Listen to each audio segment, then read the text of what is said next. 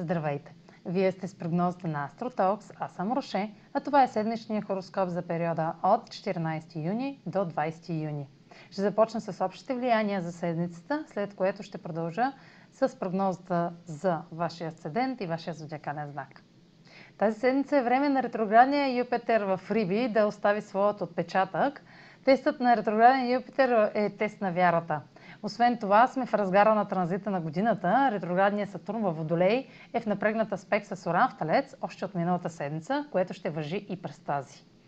Юпитер е символ на нашата система от вярвания и убеденост в правотата ни. Той е създател на онези възможности по пътя ни, в които сме забравили как да вярваме.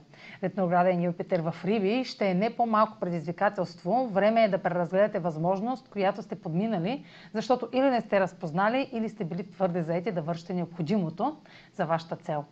Може да усетите какво сте пропуснали, като обърнете внимание на случващото се от 14 май до сега и през целия юли, юни и юли, дори да не ви изглежда толкова значимо на момента.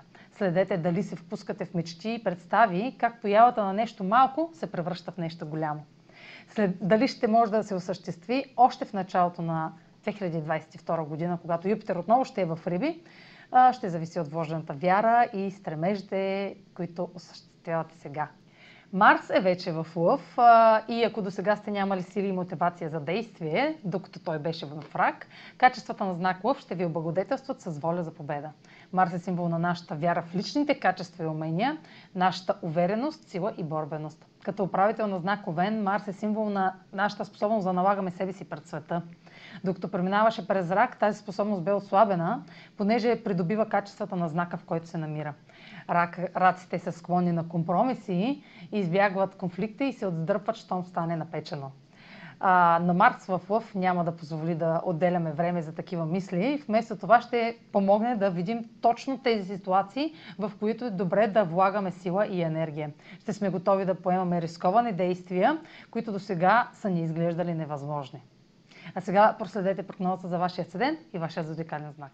Седмична прогноза за Седен Дева и за Зодия Дева. Ретрограден Юпитер в Риби попада в вашата сфера на партньорствата и предоставя за ревизия вярата и оптимизъм в развитието на една връзка, било то бизнес или лична.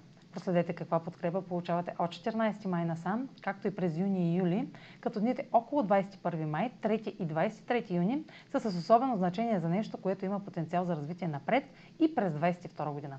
Марс в Лъв засилва активността във вашата сфера на скритото, като през следващите седмици може да подготвяте зад колисите работен проект, който ще се наложи да съобразите с правила или ежедневни условия, свързани с здравословен или работен режим. Ще търсите начин да се осигурите свобода от ангажиментите чрез пътуване, духовни практики, йога и медитация. Това е за тази седмица. Може да последвате канала ми в YouTube, за да не пропускате видеята, които правя, да ме слушате в Spotify, да ме следите в Instagram, в Facebook, а за онлайн консултации с мен може да посетите сайта astrotalks.online, където ще намерите услугите, които предлагам, както и контакти за връзка с мен.